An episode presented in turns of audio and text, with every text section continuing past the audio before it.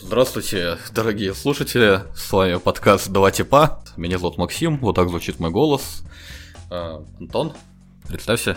Меня зовут Антон, да, я а, соведу, второй соведущий а, подкаста «Два типа», а, и сегодня мы раскроем три темы, а, поговорим о них, а, выскажемся а, с двух сторон а, свои взгляды на эти темы. Ну что, Максим, давай первая тема с тебя. А, давай. Вообще, не знаю, насколько это животрепещет и прочее, но а, сейчас то самое активное время, когда появляются облака, когда они растут как грибы после дождя. Они все говорят, они все говорили до этого, вот, но сейчас какой-то пик. И, соответственно, мой вопрос вообще, ну, типа, что есть облака, нужно ли ими пользоваться, какие бенефиты они тебе несут.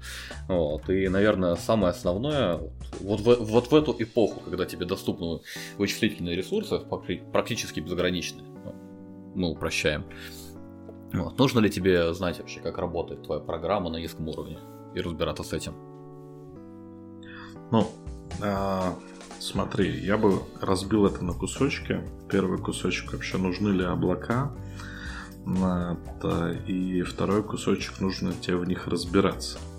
Да, потому что это две а, такие отдельные, мне кажется, темы, подтемы. Поэтому давай сначала а, просто про облака поговорим. Я, допустим, очень положительно отношусь к облакам. Ну, что такое облако? Облако для меня это, в принципе, как бы на любом уровне может быть а, то, что мне, как вычислительная мощность, которую мне предоставляет а, стороннее лицо. Окей. То есть э, это не мое. Вот это не, не моя железяка, которая стоит у меня а, там, под столом и на которой крутится моя программа. Ну, неважно, это какие-то on-demand ресурсы. Да, да. А, и вот с точки зрения того, что я могу их э, в любой момент включить, отключить, и э, оплата будет только за время использования, мне кажется, это просто киллер фичи любого облака в данный момент. А, и на второй план уходит уже некое качество этих облаков, да, и, и уже их рассматривают под конкретно, то есть качество облака, а, их возможности рассматривают уже под конкретную задачу. В первую очередь, прежде чем выбрать, там, нужно нам облако или нет, оно рассматривается именно с финансовой точки зрения, что ты в любой момент можешь включить, а, выключить его, там, добавить мощности, убавить мощности, а, и потом уже на какие-то технические характеристики смотрю. А ты как подбираешь? Я, честно говоря, передо мной обычно не стоит. Ну, мы говорим все-таки про какие-то внерабочие, наверное, активности. Вот, у меня не стоит задачи выбрать облако, не выбрать облако. Вот. Если я проверяю какие-то собственные идеи, обычно все умещается у меня на компьютере. Вот. Крайне редко мне нужно что-то такое, что прямо требует вот этого, вот этого всего, что облако подразумевает. У меня есть простая виртуалочка в DigitalOcean, она решает мои задачи. Если мы говорим про какие-то рабочие вещи, ну, то тут это очень коррелирует с тем, какая политика партии в компании. Не, ну давай про персональный облако. Да, то есть э, про рабочую мы сейчас э, так не говорим на... Вот смотри, ты же все равно выбрал DigitalOcean. Ты же не поставил там какой-нибудь на железяку за 10к рублей и не накатил туда Linux. О, я в том-то дело, что использую DigitalOcean не как провайдер каких-то решений. То есть у них есть всякие дроплеты, Postgres, Kubernetes, вот это вот все. Э, я использую DigitalOcean как предоставляющего мне оператор, предоставляющего мне виртуалку, вот, и свой роутинг, свои NS-сервера. Вот, вот и все. Вот, ну да. Я, я не очень репрезентативен в этом смысле, в этом плане. Согласен. Но, это... Но у меня вот был долгий заход. А, я прям, наверное, год этим увлекался. У меня там был Mac Mini, который я а, как десктоп а, систему не использовал, а использовал только как на сервер, да, где у меня там стоял и Postgres, и Nginx, и все на свете. И все это добро как бы я администрировал там под свои пет-проекты, какие-то там пробы пера, когда у тебя несколько ноутбуков, там десктопный компьютер, тебе надо чтобы это все работало с одной базой, а, чтобы ты мог, э, как с такое деф-окружение а, было именно там для пет-проектов, для каких-то небольших э, внутренних э, сайтиков в семье, где там Слушай, ну... Типа новостей, вот, фотографий. Антон, то, о чем мы говорим, это все-таки не облако. Это все-таки какая-то машина, не знаю, виртуальная, не виртуальная, вот что стоит у тебя под столом. Если мы затрагиваем вот тех самых облачных провайдеров, это AWS, это то же самое ну, гугловское облако, это Azure от Microsoft, это индексоиды. Что-то было у Mail.ru, правда, я не особо в курсе. А, ну, какие плюсы у этого всего? Что, вот я молодой стартап, что мне может дать, э, не знаю, облачный провайдер? Зачем я могу захотеть к нему пойти? Ты знаешь, э, ты знаешь, я, честно говоря, затрудняюсь тебе здесь прям сказать, зачем тебе к нему идти. Вопрос э, стоит от нескольких факторов, да, то есть если ты молодой стартап, а, то, возможно, там, если ты совсем молодой-молодой стартап, да, то есть тебе, может, и не надо туда ходить. Да, то есть все-таки в облако надо ходить, когда ты знаешь, зачем тебе туда надо идти. А, по поводу виртуалки, не виртуалки, я здесь с тобой не очень согласен а, по поводу того, что это не считается облаком. Да, то есть, опять же, как я говорил в начале, что облако это то, что не находится у меня. Вот это не, мое, не на моем железе это все работает. Просто ты как-то скакнул от, от того, что является выделенным сервером, фактически оно находится не на твоем железе, оно находится у тебя где-то, а, к тому, что является облаком. Ты меня это смутило. Не-не-не, но есть э, э, форма такая, когда у тебя есть, ты передаешь просто в дата-центр, ставишь свой сервер, да, и э, он просто находится физически не у тебя, да, но это не в счет, да, то есть я не про такие случаи говорю, я говорю про случаи, когда а, у нас все же а, именно а, нету железа своего, вообще ничего своего нету, и мы просто заказываем а, какие-то ресурсы, да, то есть будь то виртуалка, будь то не виртуалка, а, или там кластер Kubernetes а, роли не играет. То есть я здесь не вижу а, принципиальной разницы в этом. Ты же можешь взять э, пул виртуалок, на, на которых развернуть там S3. Я согласен, что принципиальной разницы я тоже не вижу. Вот, наверное, в моей голове это выглядит так, то, что вот это условное нечто, что называем облаком, вот это то, что предоставляет ресурсы, оно снимает э, с меня как пользователя, с меня как снимает какую-то эксплуатационную нагрузку.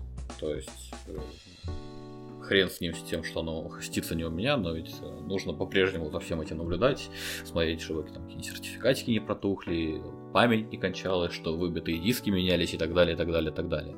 Вот. То есть, в моем понимании, ну, хотя, наверное, это делает тот же самый... Делает ли это просто сервис, предоставляющий тебе выделенные сервера? Вот, я сомневаюсь. Э, ну, это свободное плавание, как говорится. Но опять же, да, то есть если мы говорим а, про то, что киллер фича в том, что не требуется администратора, то вопрос очень спорный. Да? Тот же AWS, а, та же Azure, а, Microsoft, как одни из таких больших а, облаков, они, а, у них есть там свои уровни сертификации специалистов, и а, там не так просто зайти э, и начать администрировать облако. Да, то есть есть своя специфика. Специалисты, которые сертифицированные люди, они больше про то, что могут построить какое-то решение на, с помощью технологий. AWS, Azure вот, или GCP. То есть речь идет про это. Но и да, и нет. А потом там есть же свои заморочки в расчетной части. Да, то есть ты можешь а, у тебя специалист, который будет заниматься этим облаком, должен знать, а, какова стоимость а, той или иной услуги, как она должна считаться с точки зрения эксплуатационных расходов там, на процессоры, на почасовку, на там, дисковые, на, выделение, на выделяемые диски и так далее. Да, то есть, э, если ты берешь э, себе, не знаю, там S3 кластер, который не знаю, там просто S3 кластер, который работает на SSD, на SSD либо на э, жестких дисках, и тебе нужно хранить там только бэкапы, которые ты делаешь раз в день, да, то, наверное, как бы грамотнее выбрать обычные диски, чем SSD диски. Чтобы просто за них меньше платить. То есть тут э, свои знания, свои, своя логика должна присутствовать. Соглашусь, окей, okay, make sense. Окей, ну мы, мы с тобой обсудили, наверное, очень бегло, очень косо, наверняка не все, что есть облака, облачные сервисы и и же с ними. Возвращаясь к моему изначальному тезису, вот он, наверное, применим больше ко всяким кубернетисам прочным системам оркестрации. Большинство компаний сейчас запускает свои сервисы в контейнерах. Насколько важно знать о том, как работает твоя программа не, не кодом, не, не, в, не в той части, которую ты написал, а ниже, вот, имеет ли это смысл, когда ты запускаешь в контейнерах и, соответственно, где-то там? Есть э, такое... Здесь в моем опыте... Э, есть в моей работе два опыта. Да, то есть, э, которые я пережил. Первый опыт это когда эксплуатационные расходы да, а, размазывались на девелоперов. То есть девелопер должен сам знать, как собрать там докер, как это задеплоить все а, в Kubernetes, а, как э, на виртуалку поставить Postgres, настроить Nginx и все на свете. То есть именно эксплуатация а, подобными вещами не занималась. То есть ты, тебе выдавалась голая виртуалка, там namespace в Kubernetes, и э, ты на нем разворачивался как э, считал нужным. Вот. А, и был второй опыт, а, где компания а, вообще никак тебя не беспокоила. Да, то есть ты сиди, пиши бизнес-логику в приложении, она сама тебе скажет, какой докер образ это засунуть, сама по заявке создаст тебе отказоустойчивую базу в Postgres там, и так далее, и так далее. Да, то есть тебе только передают креды для подключения всего этого добра, ты их эм, загоняешь в Vault, э, все, подключаешь это в приложение, у тебя логирование, базы данных, э, все, что необходимо, уже есть из коробки, ты сиди только пиши там дорогой бизнес-логику, не заморачивайся на, на все подряд. И что я могу как бы тут сказать? Сравнив эти два опыта, а, как бы и тот, и тот а, процесс имеет место быть.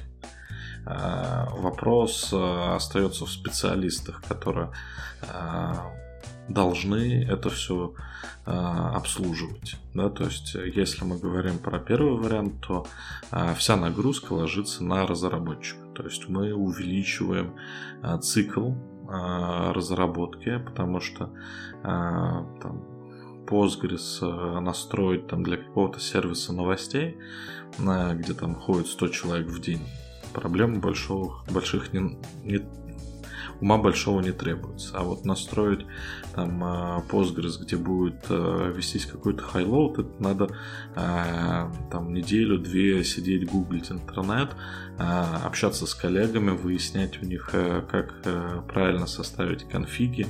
Конфиги еще будут зависеть от определенного рода операций, которые будет совершать твое приложение и так далее, и так далее. Да, то есть ты как раз как разработчик очень сильно погружаешься в среду а, того, как работает а, все это добро под капотом, и а, тратишь достаточно большое количество времени на то, чтобы а, собрать свое приложение, запустить и вывести его в продакшн. А плюсов здесь на самом деле а, большое количество. Как бы основное из них это а, то, что ты можешь а, конфигурировать и подстраивать свое приложение под свои нужды. Да, то есть э, тебе нужно, чтобы база данных больше отдавала на чтение, либо там имела хаотическое чтение, чем последовательное чтение. Все, ты это в, конфиге, в конфигах обозначил, э, у тебя база данных повысила на там, отдачу хаотических, э, хаотического чтения. А, начинают быстрее читать, да, там хаотические данные, или наоборот, у тебя только списочные данные, да, которые идут подряд. Ты перенастроил Postgres, у тебя, опять же, повысилась производительность при чтении а, последовательных данных. Ну, это какие-то детали. Вот. А, окей, ты говоришь, что тут есть два подхода, когда, грубо говоря, за тебя создают все окружение, то есть твоя задача придумать архитектуру, сказать, мне нужен, мне нужен не знаю, кластер постгрессов, мне нужно, чтобы он жил на таком железе, имел такие-то такие ресурсы, все, пожалуйста, раз-два, заявка, тикет, у тебя готов кластер, у тебя готово окружение, где запускать приложение, ты все это вместе дружишь, вот, ура, победа, поехали.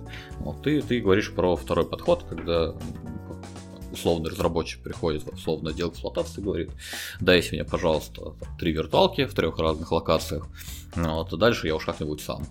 Ну да, только ну, про первый подход, да, это когда а, сам разработчик что-то делает. А второй подход, когда а, эксплуатация все за него делает, здесь а, цикл производства приложения а, значительно сокращается, потому что фактически тебе нужно только сидеть, писать код, это именно бизнес-логики код.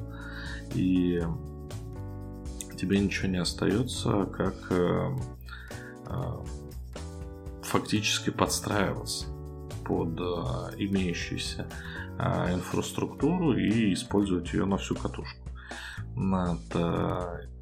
Плюсы здесь как раз время. Да, вот я бы выделил время, которое нужно затратить а, на то, чтобы а, в это все окунуться.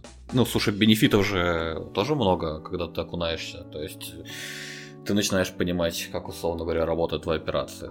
Сдаются у тебя соединения, резервируют у тебя соединения на каждый запрос или нет, и так далее, и так далее. Всякие технические вещи, которые помогают тебе э, инженерно достичь лучших результатов. То есть понимание того, как она работает под капотом, позволяет тебе лучше, лучше эксплуатировать свою систему в конечном счете. Использовать ее правильно, наверное, так я сказал. То есть плюсы же тоже есть, и они очевидны.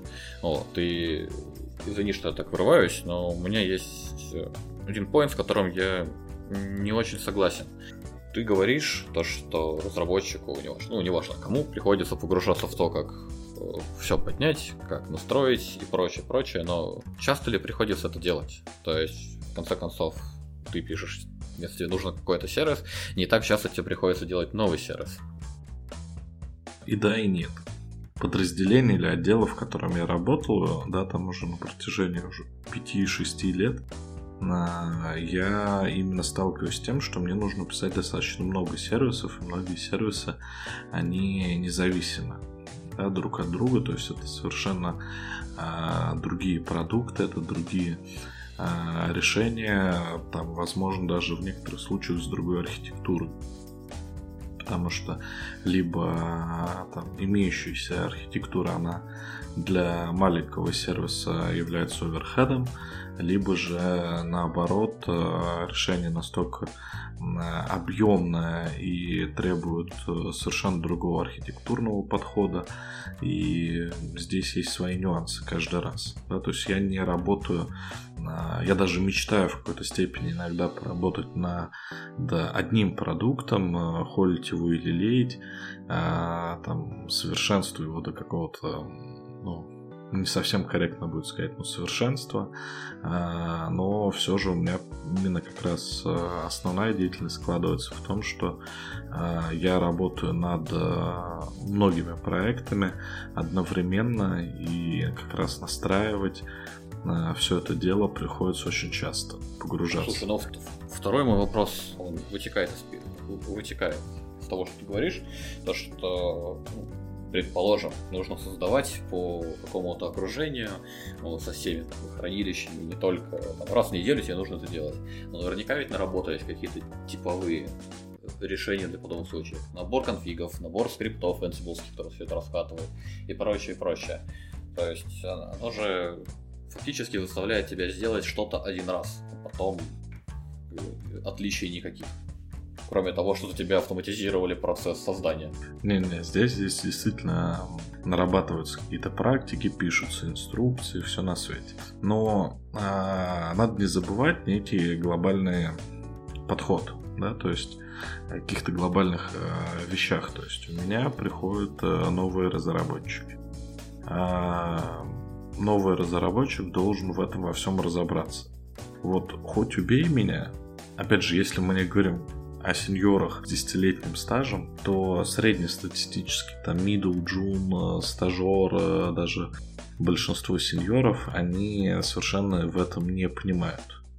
Они могут по-сеньорски писать код, э, они могут по-сеньорски писать э, какие-то библиотеки, вырабатывать какие-то решения архитектурные, но совершенно как бы не способны именно на администрирование. И это очень большая проблема.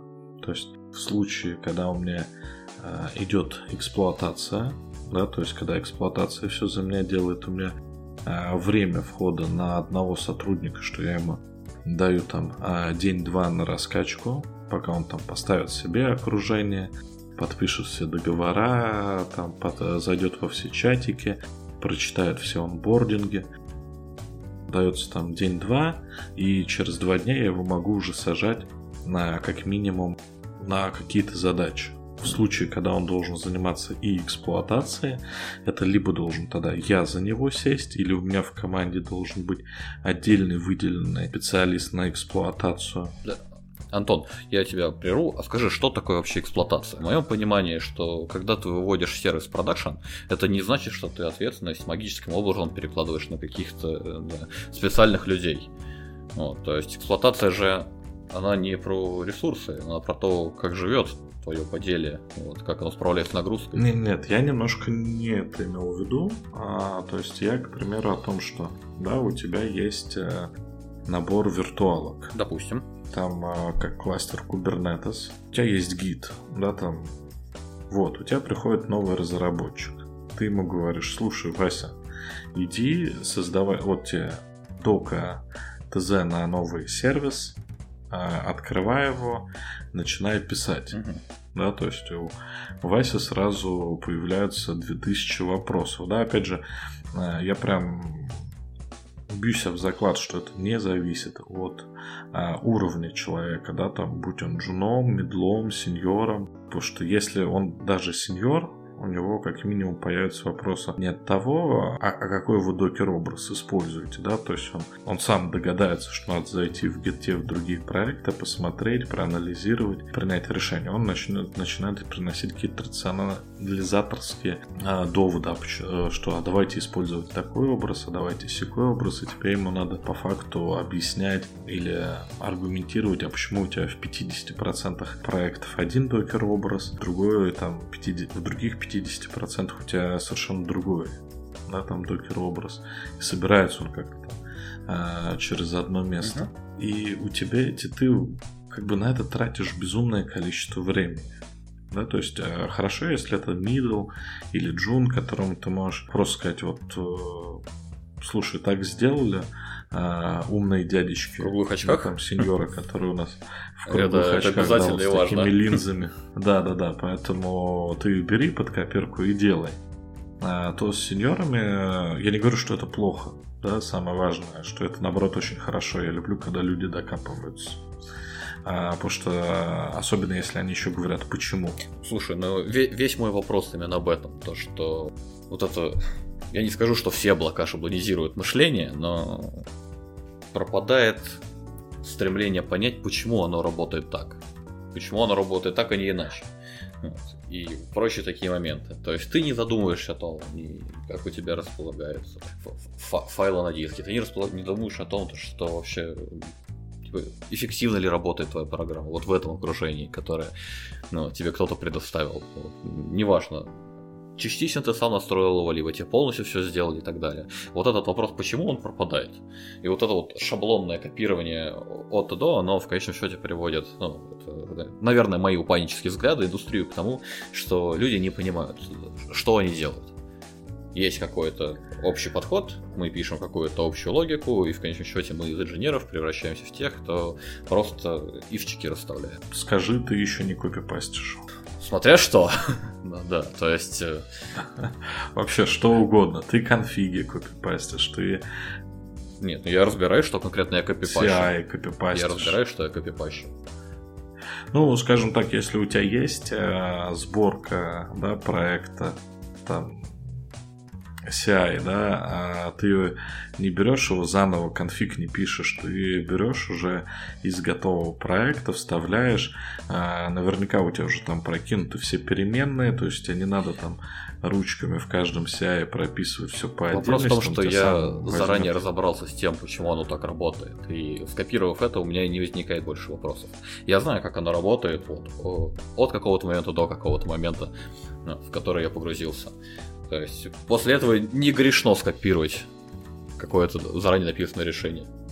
Я здесь и согласен, и не согласен. С одной стороны, да, я э, очень рад э, тому, что у меня в свое время судьба закинула первый тип компании, где программист, он же фактически DevOps, э, и Ему приходилось и разрабатывать, и администрировать свое приложение там в полном цикле, да, то есть тебе дается голая виртуалка, и ты а, дальше разбирайся как хочешь. Это, и я очень благодарен, то есть я тогда узнал а, безумное количество вещей, то есть каждая неделя приносила мне просто знаний, не знаю, там, с а, любую книжку, которую я читал в, те, в то время. Это было безумно интересно, безумно полезно, но а, все же администрирование, программирование, а, эти те навыки, которые а, со временем уходят. Да, то есть, чтобы а, тебе быть, понимать, а, ориентироваться в этом на должном уровне, ты должен постоянно этот навык поддерживать. То есть ты постоянно должен что-то настраивать, что-то э, разбираться. Выходят новые версии, тебе нужно читать описание релизов. Слушай, ну, мне кажется, то, что это как с изучением языков, если честно. То есть у тебя в какой-то момент времени наступает, ты достигаешь какой-то границы, после которой знания, если пропадают, то не настолько сильно. То есть, не знаю, выучив английский на какой-нибудь upper intermediate, ну, ты, там, не говоря на нем полгода, будешь говорить на, на pre-интермедиате, но ты английский все равно будешь помнить. То же самое и с, с вот этим всем. Какие-то базовые вещи, они, они останутся с тобой навсегда после периода времени, когда ты что-то мейнтейнил. Ладно, то же самое, да, то есть я знаю, что в Postgres можно выставить конфиги на потоковое чтение, да, там подряд, и на чтение там, произвольных данных да, а, но я уже не помню, как этот параметр называется. И мне не надо это сейчас помнить. Я знаю, что а, если у меня приложение забарахлит, а, в какую доку пойти. Ну, я бы набросил то, что странно идти в эту тюнить Postgres, когда можно посмотреть, что не так с приложением. Но это шутки ради, и не стоит обращать внимание. Вырежем после. Окей, в общем, на 40 минут почти что мы с тобой разговорились о том, что такое облака. По-моему, мы так и не раскрыли эту тему. не раскрыли тему о том, нужно ли знать, как у тебя работает программа, но мы похоливарили. Вот. В принципе, типа, короткие выводы. В принципе, окей. Давай, да, а, давай немножко подведем короткие выводы а, на тему облаков да, то есть вот э, давай так, как каждый э, со своей стороны накидает три тезиса, давай прям три тезиса основных, которые ты видишь про облака. Вот, э, я все же вот, давай я начну. То есть для меня а, облака это в первую очередь а, цена вопроса. Да, то есть для компании это всегда дешевле а, на определенных стадиях. А, есть стадии, когда облака станут большими и а, фактически компания будет создавать свое облако, а, арендуя стойки в дата-центрах. Но для разработки облака это всегда дешевле. Угу, окей. Второй важный тезис. Второй важный тезис э, в том, что надо, чтобы разработчики писали код, и не заморачивались очень сильно на а, архитектуру, а именно инфраструктурную архитектуру. То есть архитектуру должны а, настроить специально обученные люди, которые знают это облако изнутри, да, то есть они являются, допустим, сертифицированными специалистами там в Azure, в AWS, которые знают как настроить изначально это облако, чтобы потом с этим облаком разработчик мог спокойно работать uh-huh. в рамках заданным администратором этого облака. Uh-huh. То есть не должен каждый разработчик выбирать а, себе облако отдельно, принцип работы этого облака и так далее. Uh-huh. То есть это все-таки отдельная профессия. Третий тезис. Каждый разработчик должен понимать а, возможности тех или иных продуктов. Да, то есть э, а, выбирать продукт, с которого он использует в своем проекте, именно из э, потребностей. Допустим, модно использовать Azure да, то есть модно использовать AWS. Не надо их выбирать а просто из-за модности. Не надо выбирать э, кластер Kubernetes обязательно. Может достаточно взять э, две виртуалки, развернуть на них приложение и поставить э, балансировщик и все этого будет за глаза, а, я уверен, в, наверное, в 80% а, всех стартапах, всех начинаниях просто банальная виртуалка, не знаю, там, пусть э, в DigitalOcean. Окей. Слушай, ну, я в корне с тобой не согласен, прям по всем пунктам, вот, поэтому у меня три пункта будут идти в пику твоим.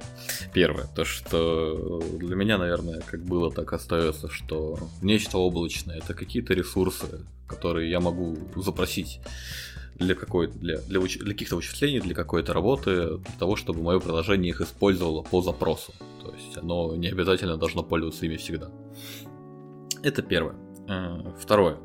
То, что архитектуру моего реш... Э, архитектуру какого-либо сервиса, решения, системы и прочего должны разрабатывать те же люди, которые будут эту систему имплементировать в конечном счете. Просто потому что получается испорченный телефон. Для того, чтобы проверить корректность, существуют всякие ревью, хорошие практики и прочее, прочее, прочее. Но заниматься должна этим одна и та же команда.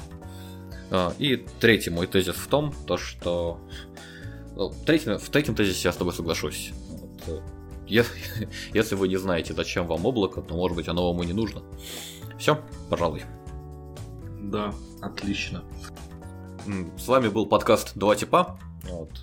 Спасибо. Антон. Максим. Подписывайтесь на наши соцсеточки, да. ставьте нам лайки, шарьте знакомым. Вот, если вам есть что рассказать, приходите, будем рады вас послушать. Да, все, всем хорошего вечера.